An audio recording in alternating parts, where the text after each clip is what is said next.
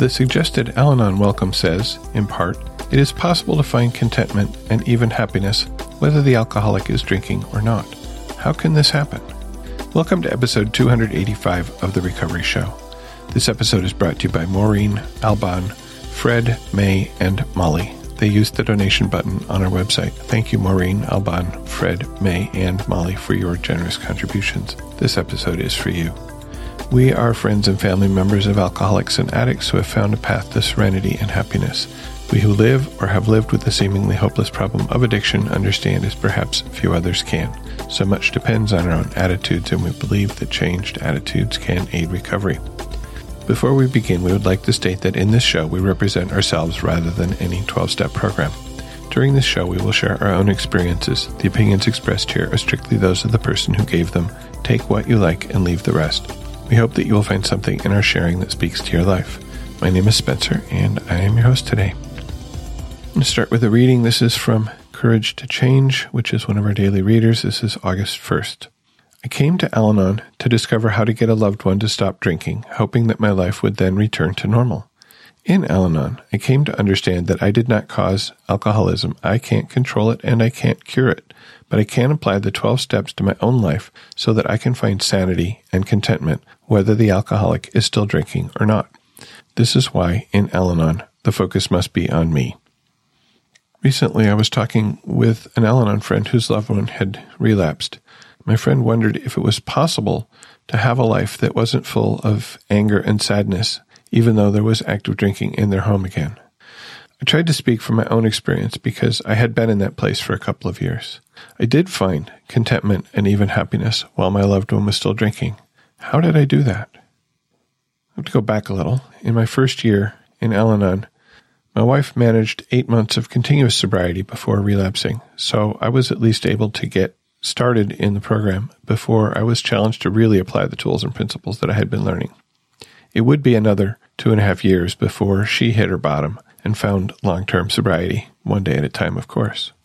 Before I came to Al Anon, I was full of anger, despair, resentment, fear, frustration, rage, and probably other emotions that I couldn't have named at the time. I felt that I was a failure, and I didn't understand why she couldn't just drink normally. Was that too much to ask?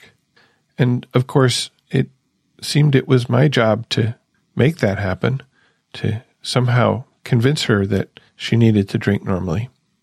Except that nothing I tried worked, which of course fed the anger, despair, resentment, fear, frustration, and rage. My friend talked about stuffing feelings, and I reflected that I think a lot of my rage came from stuffed feelings. And I think it didn't really matter what feelings they were that I was stuffing down, that I wasn't letting out, that I wasn't sharing with anybody, that I was just trying to live through. I think once they got down in there and they got all mixed up in my psyche, and then it came out as rage. I've noticed even now when I find myself under some sort of stress that I'm much more likely to react in anger than is my normal self now. But back then, I didn't have any way to to relieve that pressure, like a pressure cooker without a relief valve. And the heat was on, and the pressure just built up and up and up, and every now and then, it would burst out at some some small thing. Usually, usually wasn't a big thing. It was it just was the trigger. The pressure was ready to go, and and and the, some small event triggered it, and boom, I blew up. And of course, afterwards, I apologized. Not that that did a whole lot of good. So there I was, certainly not content or happy. Yeah, she relapsed after about eight months sober, eight months of the pink cloud, eight months of, hey, the miracle happened, and isn't this program wonderful, and isn't AA wonderful, and everything's going to be fine. And she relapsed. And it took me a while to figure that out. She was hiding it, of course. She was ashamed of having relapsed. I was in denial that it, that could even be happening, but one day it became obvious. I was not happy. Uh, I would probably was. I'm sure I was angry. I've told this story before. I told her she had to go back to treatment for a month. So she did. And at the end of that month, she came home. It was an inpatient program. She came home and she drank that night.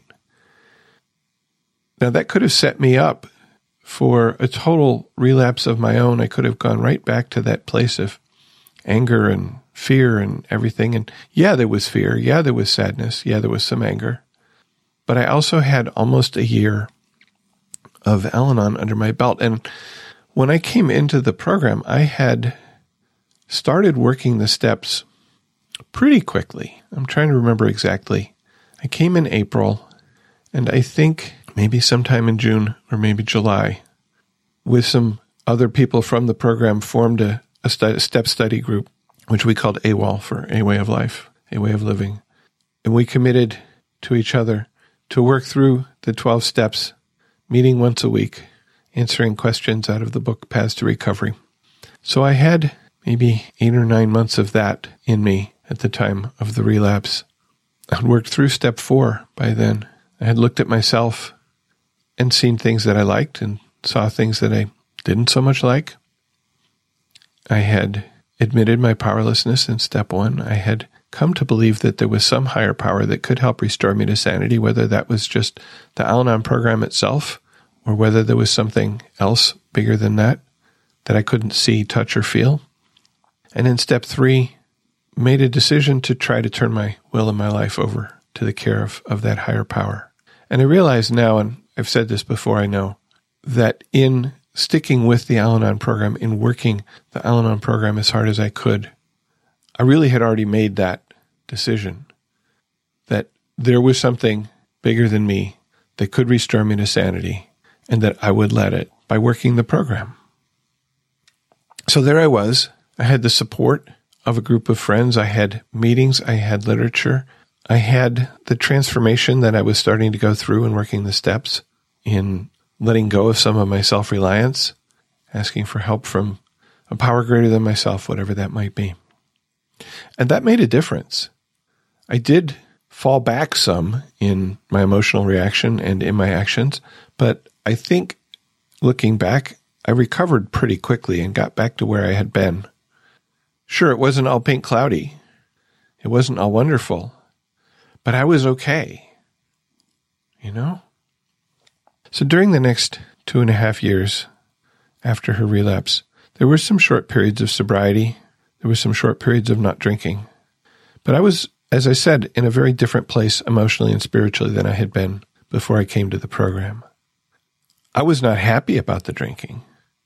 I was frustrated that she didn't seem to be able to stay sober. I was fearful that she might never be able to, st- to, to stay sober. And there were times when I was angry. I remember we took a trip to California around my 50th birthday, visiting my brother, going to Disneyland, all that good stuff with the kids, staying in a hotel near the beach so we could go swim, body surf, play in the sand. Those things that you go to California to do, right? Southern California. And she decided she wasn't going to drink for the week, which actually annoyed me some because I do drink on occasion. And one of the things that I like to do when I travel is to visit microbreweries and brew pubs. And because she wasn't drinking, I felt I couldn't do that. So I was a little annoyed about that. But it was good that she wasn't drinking. Trade offs. Always trade offs. We got to the airport to fly home after a week in California for not drinking for a week. And she said, I can't not drink on the plane. It's my flying bar. Was a wet place for her. I said, Oh, whatever you need to do. While inside I was fuming.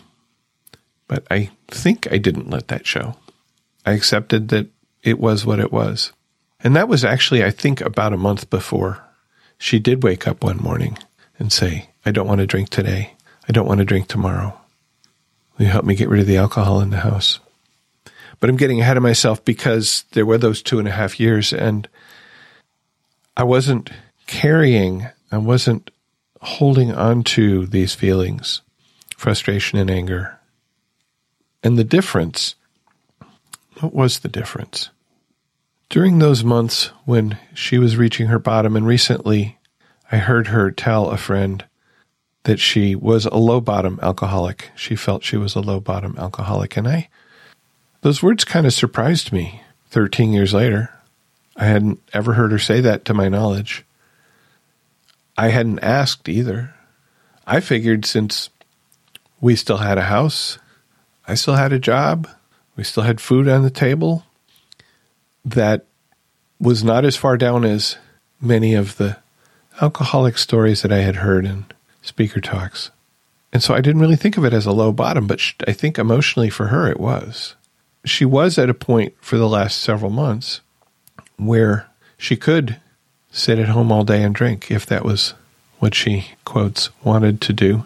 I think if that was what her addiction wanted her to do, her alcoholism wanted her to do. I think that's pretty much what she did. I have to, I, I say it that way because I wasn't really keeping track. You know, I had three plus years of working the Al Anon program, working it for all I was worth, really, at that point. And so I didn't need to keep track. And I think it was healthy for me not to keep track. I think if I had been trying to measure how much she was drinking, how drunk she was, how whatever, I think that just wouldn't have been emotionally healthy for me. So during this time, when I guess I felt like, yeah, she had lost a lot. She had lost a lot from the drinking. I sometimes I thought, wow, is this ever going to end? Is she ever going to get sober? And I only saw, and there's my black and white thinking coming in, right? There seemed like there were two possibilities. One was she would drink herself to death, and the other was she would get sober. I guess I didn't want to think about the third possibility, which is she doesn't drink herself to death, but she still keeps on drinking for the rest of her life. That that would have been really hard. That would have been really hard. But I, you know, I was okay. I didn't put my life on hold to try to fix her. I was getting sleep. I was doing things that I liked to do. I was having fun from time to time.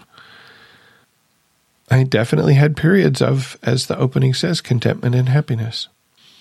I also was sad that the person I loved might be drinking herself to death. But that didn't have to be the only thing that was in my life. And I really think that was a huge gift of this program, a gift of finding a higher power, a gift of, well, let's look at the things that I think contributed to being able to live with active drinking and still have times, more often than not, I think, of contentment and happiness. So, not necessarily in any order of importance here, I've listed some things. One was acceptance and compassion. Acceptance that alcoholism is a disease, that it affects the mind and the spirit of the person suffering from the disease. And one of the symptoms of that disease is an uncontrollable desire to drink. The physical component is the, the phenomenon of craving that once the alcohol is in the system, their body wants more. The desire to drink gets the first drink in, and the first drink does the rest of it. That's that's the understanding that has been given to me. It's a disease. I can't cure it. I can't control it. I can't cure cancer. I can't cure diabetes. And because alcoholism affects not just the body of the alcoholic, but their mind, it actively acts against being treated. I had this mental image that I that I called up that I think also gave me some compassion for where she was that she didn't want to be prisoner of the drink. She didn't want to be getting drunk every day. She just didn't know how to stop. She wasn't able to stop. And I had this mental image. She's sitting in the passenger seat of a car and her alcoholism is driving and is driving just madly and crazily, and she's sitting in the passenger seat screaming. I wouldn't want to be there. So to be able to have compassion, to understand it wasn't something she chose, it wasn't something she wanted. How did I find that acceptance and that compassion? For me, part of it was hearing about the disease, hearing about the, how the disease affects people, but also and I think the, the biggest part of it for me was going to AA speaker talks, listening to individual alcoholics tell their own story of what it was like, what happened, and what it's like now. And after going to probably over a hundred of those, I really saw that they were all the same story. The arc of the story was the same. The details were completely different. But it couldn't be that all of these people, all of these different people in different walks of life, in different socioeconomic status, different religions, that all of these people chose this way of living. That just no longer made sense to me. That that alcoholism grabbed all, every single one of those people and pulled them down until they had, as the saying puts it, a moment of clarity that brought them to recovery and sobriety. So if you don't understand why your loved one is drinking, why your loved one can't stop, I recommend going to some open AA meetings, going to some speaker talks, finding them on the internet, and maybe it will help you to find some understanding because you know our fifth tradition says that we give understanding and encouragement to the alcoholic. It is something that Al Anon gives us, encourages us to do. And I couldn't do that until I heard her story from a whole bunch of strangers. So acceptance and compassion was a big part of it. Acceptance that what was happening is what was happening, was what was happening, that it was a disease that I didn't have the ability to treat, and compassion for the pain that she was in. Big part of not blaming, a big part of being able to let go of this need that I felt to, to fix it. I could let go of that because it was something I couldn't do. And I came to understand that and know that. The next principle of the program, the next tool on my list here is detachment, and in particular, detaching with love.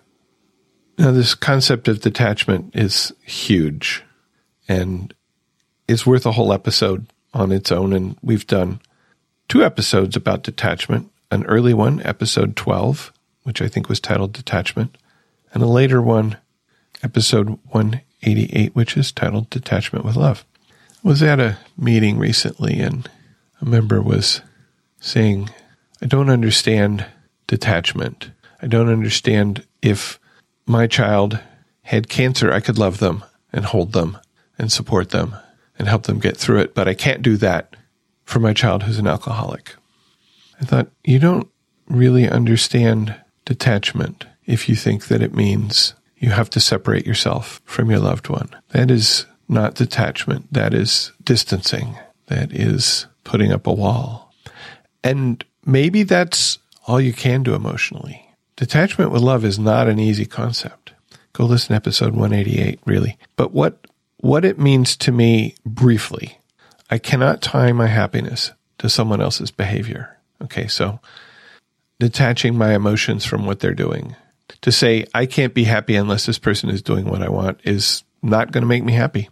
Whether the person's an alcoholic or just another person, you know? So I cannot tie my happiness to someone else's behavior, but I can love them even when they're not behaving the way I want them to, even when they're behaving in ways that I really don't like, that I hate. I can still love them. There's the expression, love the sinner and hate the sin. And to me, that's what detachment with love is about. If I can't get past hating the behavior, I can separate that from the person who I love. And I learned really two forms of detachment or two different ways of detaching. The one that I've talked about is detaching my loved one's self from their actions in my in my understanding in my psyche and then the sort of the flip side of that is detaching myself from them. I believe that when i came into al-anon i did not know where the boundary between me and you was. I tried to take ownership of your stuff and my stuff I thought if you were not happy, it was my job to make you happy because I couldn't be happy if you weren't happy because we were attached. And I learned in this program that I have to stay inside my hula hoop. I have to stay inside the the space that's right around me, physically and emotionally, and not try to be part of you, and not to believe that I can change you, control you. Also, sort of in this category is not nagging. It's not exactly a slogan, I guess, but I've heard it said, say it once, or in a more slogany shape, be honest, be brief, be gone. So if I have something to say to my loved one, if I have something to say to a coworker that is in the nature of what might charitably be called advice, I can say it once.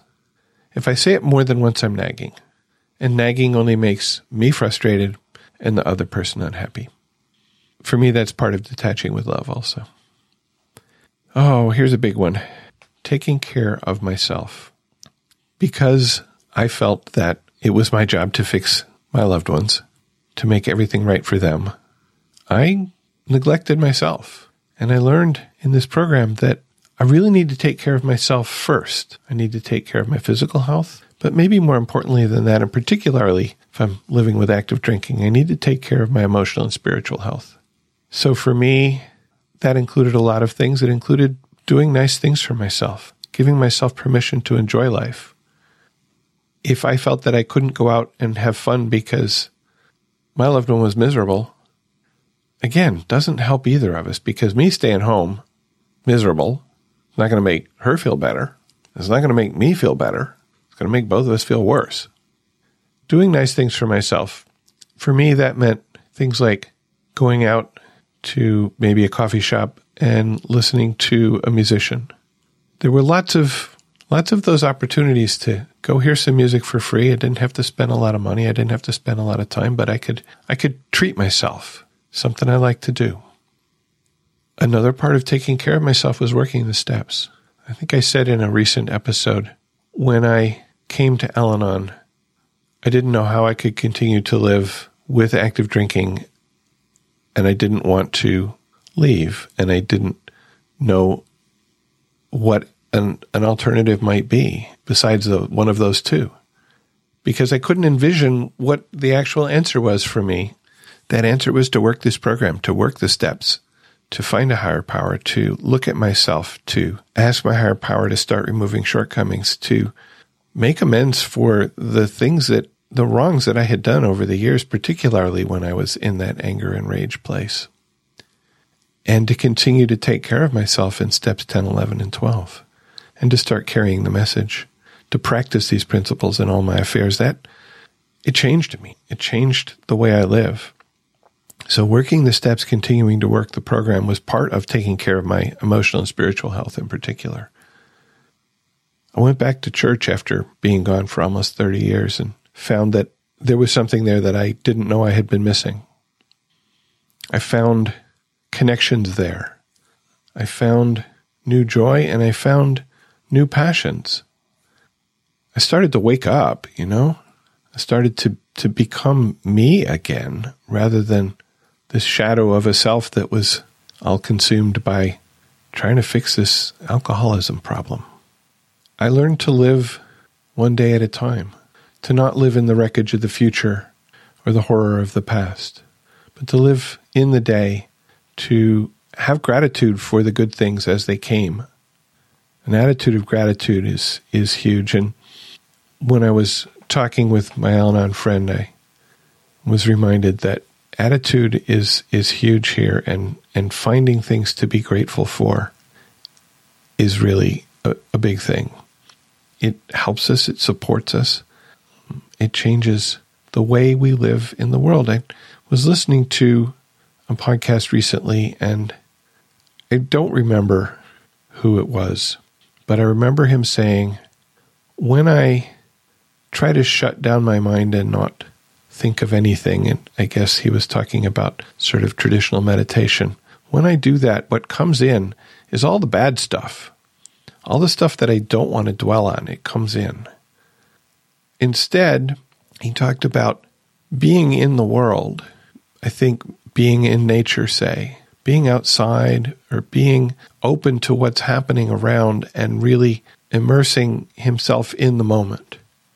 and being grateful for what was there because generally it, it is good when, when you're doing something that you choose to do and really being there. Then he's not thinking about the bad stuff. He's not thinking about the stuff that brings him down and it actually brings him up. And I thought, wow, that's there's some wisdom there. That's some wisdom there because yeah, if if I'm you know, when's the time when I'm trying to shut off my brain is when I'm trying to go to sleep, right? And that is the time when all the stuff that went wrong today, all the stuff that might go wrong tomorrow comes crowding in. And if I can take a simple tool like a gratitude list or a prayer and replace that emptiness with one of those, replace the emptiness with gratitudes, then it's a lot easier to get to sleep. And I sleep better. I really do. I don't always remember to do it, and that's a little weird, but almost 16 years into the program, 16 years this month, still forget to do these things. Progress, not perfection, right? And I think the final thing that I'm going to list here as the legs that I was standing on or that really brought me to being able to have happiness and contentment in the face of active drinking in my life, in my household, was to surround myself with support. And again, the friend I was talking to was saying, I said, you could call people, you know, you called me, right? But they said, well, I feel like it's one thing to call up and say, "Hey, I have this like problem, this issue that I'm struggling with," and it's a totally different thing to call up and say, "I'm just feeling like shit because my loved one is drinking, and I'm sad and I'm pissed off and I'm afraid it's never going to stop." And I said, "That's exactly when you should call. That's that's exactly the kind of call you can make." I did that. I did that.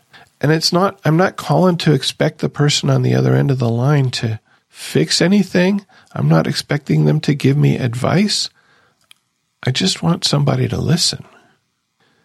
Because my experience from both ends is pain shared is pain reduced. A couple of stories here, I think. A few years ago, maybe 10 years ago, I don't know. I was driving was taking a long trip and I stopped for dinner. And just as I, I think it was just as I pulled into the parking lot or just as I was walking into the restaurant, an Al Anon friend called. And I might have said, Hey, can I call you back in a few minutes? I need to like get seated and, and all this stuff. I sat down. I ordered a salad, so it didn't matter if it got cold. And we talked, I think, for 45 minutes about the things that were going on in my friend's life, the things that were going on with their loved one that was bothering them. And I think I said this to my friend. I said, look, you know, you can give me your pain because I don't have to own it. It's really easy for me to give it away. It's really easy for me to let go of it. And if it helps you to give it away, to let go of it, then I'm here for you. And at the end of the call, I felt good because I'd been able to sort of talk a little program for the evening there, you know, and I had a I had a personal connection instead of just sitting in a restaurant full of strangers. And I ate my dinner and I got back on the road. It helped me. I hope it helped my friend. I think it did. I think it did. The other story, more recently, my kid was going to grad school and had decided that to save money, they were going to sleep in a tent somewhere in the woods. We'll say in the woods. That's sort of generic. And then they wouldn't have to pay for an apartment and they'd save a lot of money that way.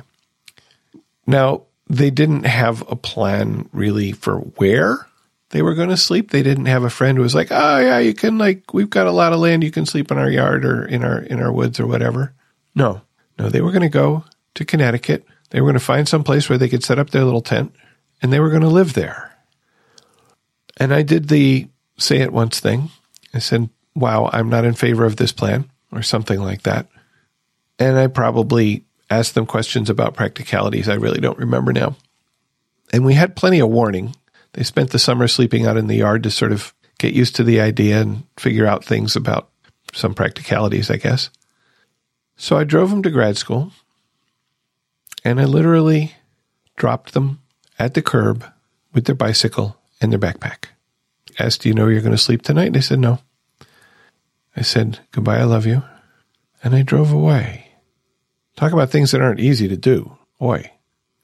On the drive back home, which was about a 15 hour drive, I did stop in the middle. I had a CD of Radical Acceptance, I think was the title of the CD that a friend had given me. And that occupied me for a couple of hours, maybe. And I had friends on the phone. I had long conversations with friends where I wasn't asking them to fix anything. I wasn't asking them to give me advice. I just needed to talk. I just needed a human connection from somebody who could give me that special kind of love that we have in the program for each other by listening. So surrounding myself with support. So I talked about friends. I talked about phone calls, going to meetings.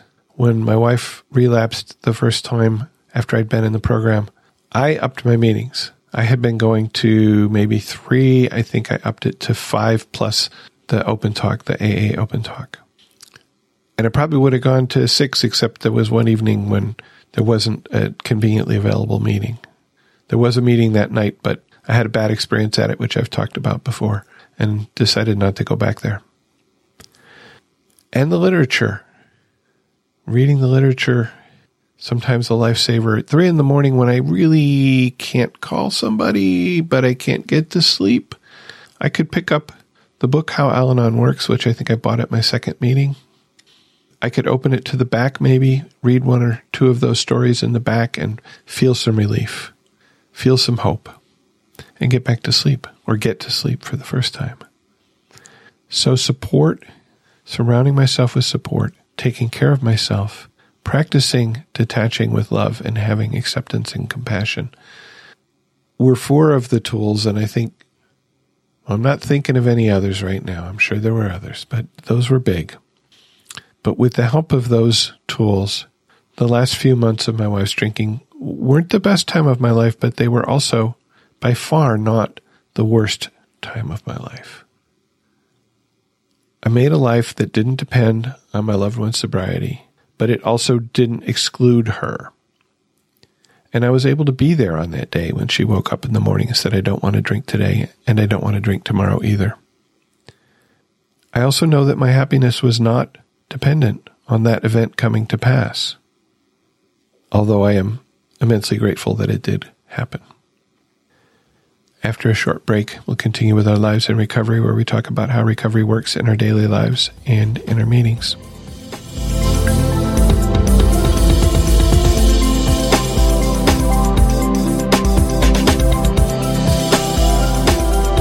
Think I want to highlight one thing from this week I was at my Saturday morning meeting, and because it's the fifth Saturday of the month, March 30th, I sat at the table that has decided to study the concepts whenever we have a fifth Saturday. And we've been doing it for, I guess, a couple of years. We're up to concept eight.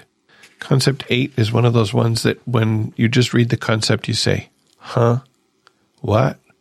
It says, the Board of Trustees delegates full authority for routine management of the Al Anon headquarters to its executive committees. Um, okay, uh, I guess so. What does that have to do with me?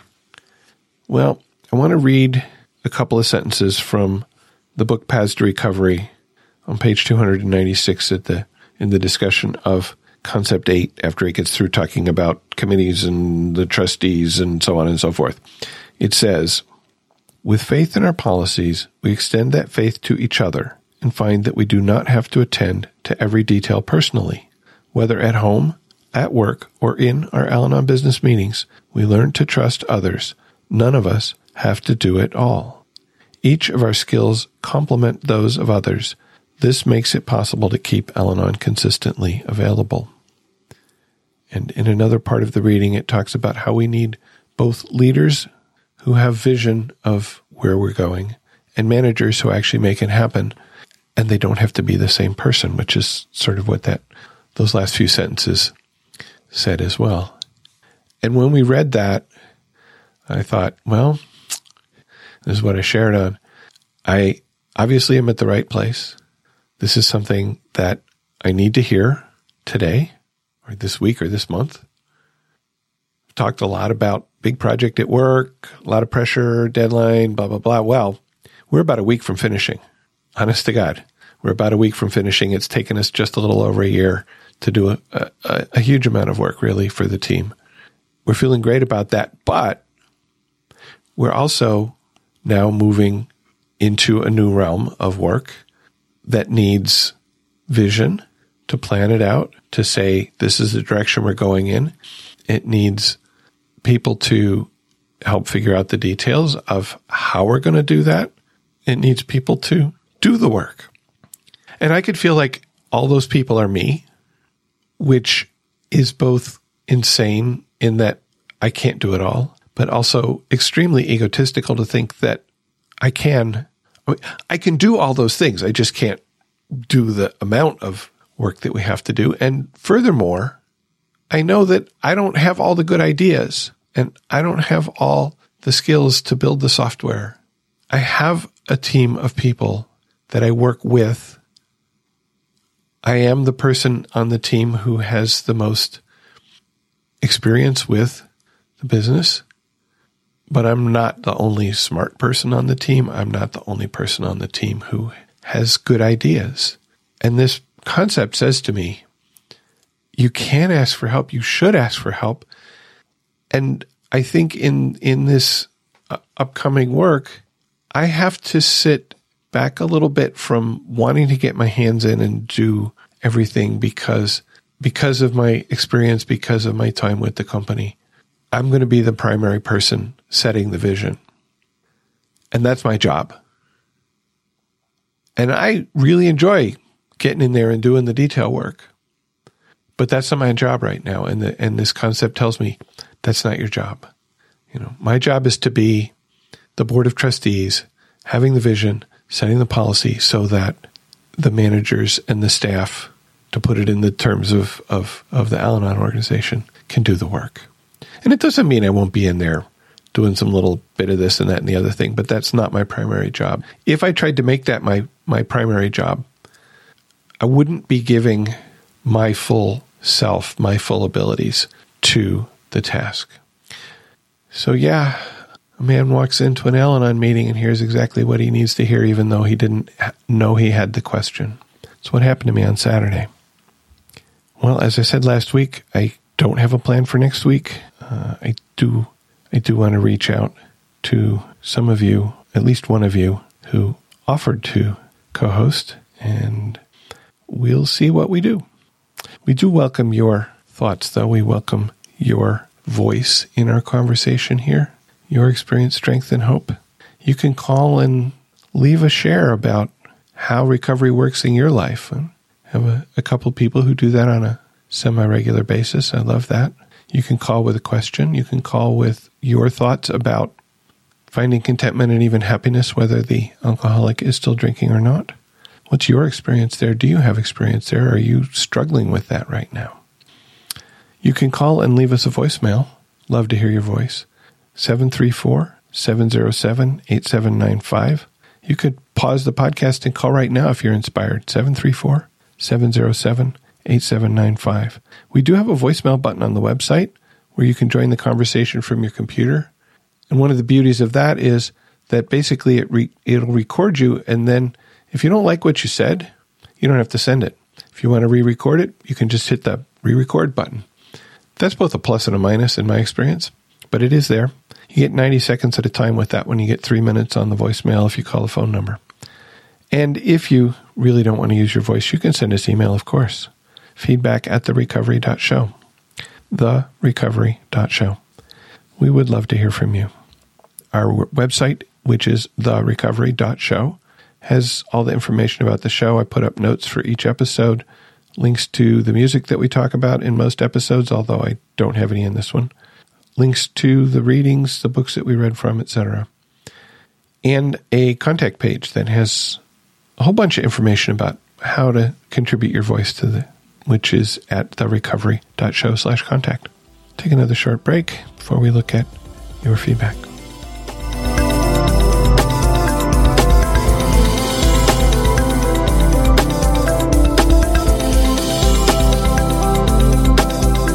Joe wrote to say thank you. Hello, all at the Recovery Show. I wanted to send you an email to let you know that I love your show. I'm in a 12 step program, ACA to be exact, and I was floundering a bit for support in the beginning of my emotional recovery. I found your show, and I have been more and more convinced that it was brought to me by my higher power. Very regularly, one of your episodes will nail a topic I've been struggling with. Keep up the good work, Joe. Thanks, Joe.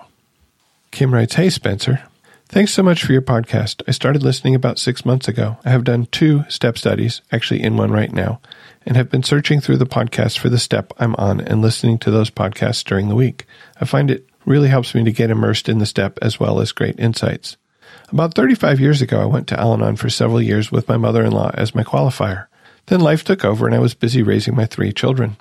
About two years ago, my 24 year old son developed some psychosis from drug use and was hospitalized for about a month. My husband and I attended the family sessions, and on the last one, the group facilitator suggested that we attend Al Anon. I thought, oh, I did that. I get it. I understand all of it. Don't need that. Then this past summer, my adult daughter came back home while her husband was unavailable and was using alcohol to check out when she wasn't working the part time job she had. I realized that I had a lot of unfinished business from the past. Read, I blew a gasket, and back to Al Anon I went. I just thank God for Al Anon. I've had huge insights to where we didn't have boundaries with our son and were really enabling him, even though I didn't think we were at the time. My son got a job, moved in with some friends, and was paying all his bills, and then relapsed. Yesterday, my husband and I had to admit him again to the mental hospital for psychosis due to marijuana use. It's a real thing. It's beyond recreational use. It's morning, noon, and night. Super sad. I have to remind myself that he has a higher power, and it's his life now. Your podcast helped me a lot, and I'm really grateful. Thanks, Kim S. from Kentucky. Thank you for sharing your experience, Kim. I just realized as I was reading this, like, you know, you're in the place I was. I mean, he's not living with you, but you are living with, you know, the consequences of, of his disease. And oh, hopefully I gave you something that you can use. Aaron sent uh, a photo from Pinterest. Eric had wondered in last week's episode about acronyms and alliterations about an acronym for STOP because we had pause and halt and you know. So Erin had found this on Pinterest and she says she sent it for Eric. It says the stop method for when you're feeling low, and I won't read the whole thing, but S is for stop, physically, literally, stop moving. T, take a breath or many. Inhale for five seconds, pause at the top of your breath, then exhale for seven seconds. Focus on breathing. O, observe. Pay attention to how you feel. Observe your heart rate. What emotions are you feeling? P, proceed with purpose. What is it that you need right now? Rest? Food? What is realistically manageable right now? Those are some of the things that it says. I will post a link to the Pinterest entry of the stop method. Stop, take a breath, observe, proceed. Cool. Thanks, Aaron. Kate wrote in about episode 47, which was titled Changes. Hi, Spencer. I was recently directed to your podcast by a program friend. They thought it would help support me while going through a major life change I am not yet at peace with. I'm working my way through the episodes from the beginning and just listened to your changes episode. Thank you for being honest while you processed a real life change. Grief, fear, and shock make me want to bolt from or fight against a change. Learning to trust my higher power through the change and my coinciding feelings is major for me. I appreciate your example of staying open and working the steps through the moment. Best, Kate. I wrote back to Kate. She's only at episode 47. It's going to be a while before she hears this. And I said, that was a really hard episode for me to record, but it was one that I had to do. I just had to. Matthew left us a voicemail. Hello, this is Matthew. I want to suggest a topic for a show, but first I want to thank you for such a wonderful show. I was texting people today about the different recovery acronyms and sharing them, and everybody was really uh, getting a lot of help and positive feedback from that. They they really enjoyed getting those. For my suggestion on the S-Anon show, I felt that you know, like Bob Dylan had called me up uh, on stage to do a number with him. I was just very touched, and it really helped me, made my day when I was really having a bad day when I found out you were doing the show. Uh, my topic of suggestion is on prayer, but, and I'm sure you've done something on prayer before, but I want to suggest a show about making prayer more personal or even sharing prayers that we might not have heard of. So for example, I can't remember it, but you can Google it. The fog light, as an F-O-G, fog light prayer is great for doing service. You can Google that. I don't hear it very often. The people version of the serenity prayer is great, especially for Al-Anon. And that is, uh, you know, God grant me the serenity to accept the people I can't change, courage to change the one I can, and the wisdom to know that one is me.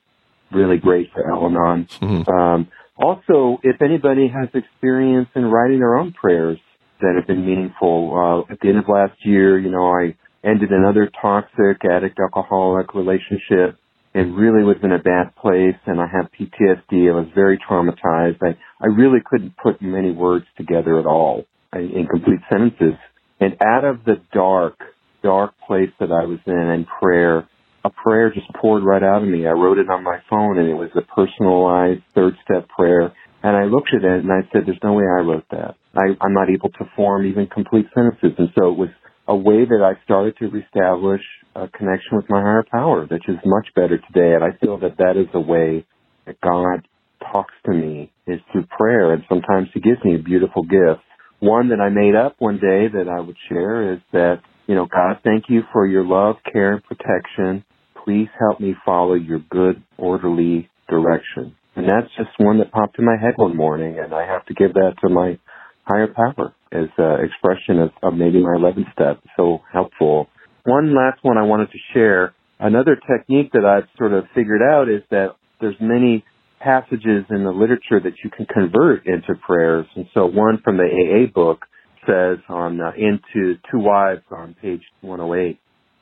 Try not to condemn your alcoholic wife or you can put husband, no matter what he, he or she says or does. He, she is just another very sick, unreasonable person.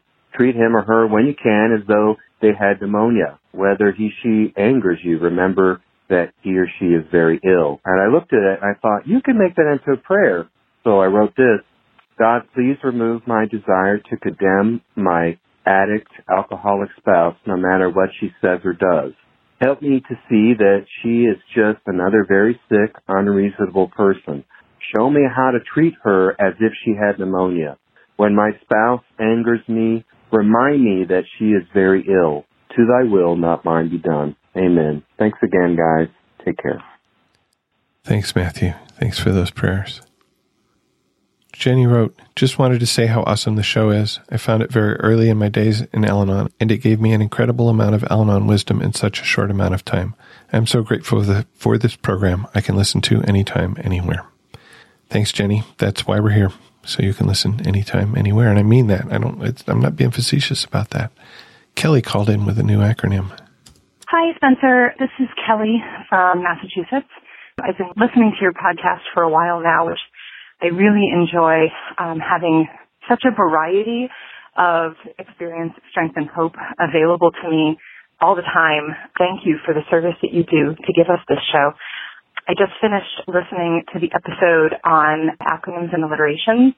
Wow, such wonderful information to get, um, and some things that I hadn't heard before I'm actually calling to share one um, that I didn't hear, which was a, a variation on hope.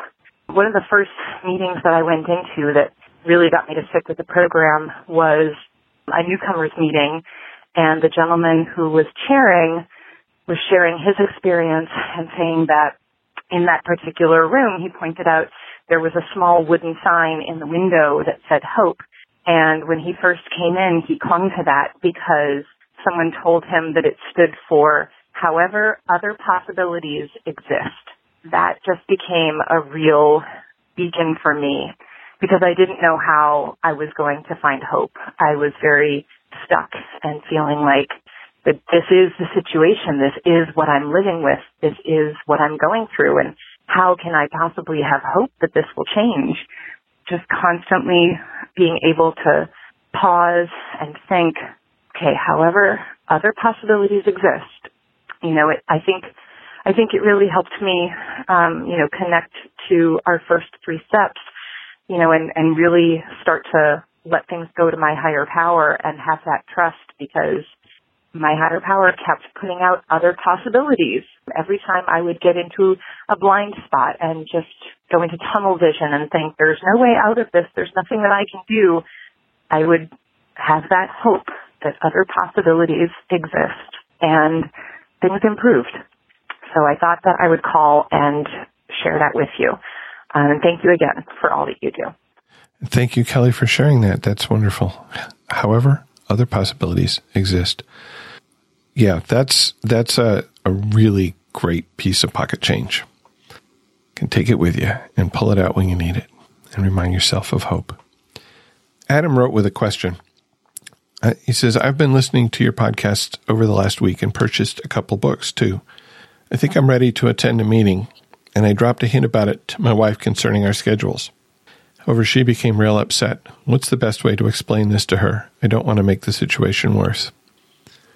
And I clarified with him that, yeah, his wife is the person who's drinking is affecting his life and, and why he wants to go to Al Anon. So she doesn't necessarily understand what Al Anon's about. Maybe it's a place where people go to complain about their alcoholics. I know a lot of people maybe feel that way. And I didn't have exactly that problem because my wife had already done AA a few times. She had admitted she was an alcoholic. She had a problem. She was trying to fix it, trying to find recovery. Her fear that I think was expressed in a question that she asked me more than once are those Al Anon people telling you to leave me? And I could truthfully say, no, you weren't. I was not in the place that, that Adam's in where she really doesn't understand what the program's about, what it's for. I guess fears that it's about her. So I, I said, well, I will put the question out to the collective, you. Maybe you would like to share your experience if you've been in that situation where your loved one doesn't want you going to meetings.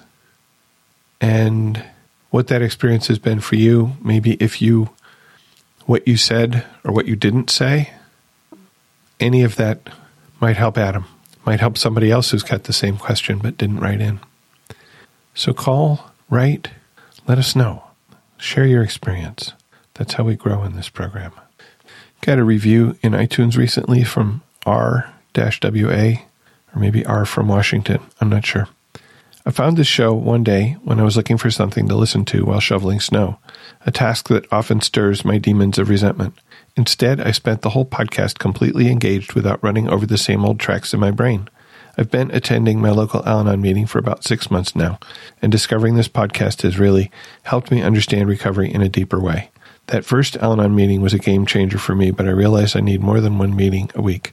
I now listen almost daily to some segments of this podcast. So grateful. And thank you for that review. Reviews in, in iTunes or in whatever medium you use to listen to this podcast help others to make a decision to listen to. So thank you for that. It doesn't cost you anything to listen to the recovery show, but we do have expenses. You can help to support us and keep us on the web and in your ear. We have a donation button on the website where you can support us directly, just like Maureen, Alban, Fred, May, and Molly did. And thank you again for your support. Thank you for your support in whatever form you give it, whether it's sharing the podcast with your friends, and that's a great way to support the podcast and to support recovery. Simply direct them to the therecovery.show. We are here for you.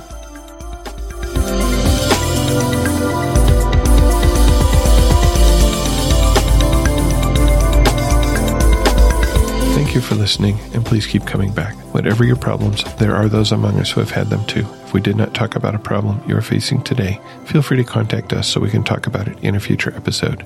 May understanding, love, and peace growing you one day at a time.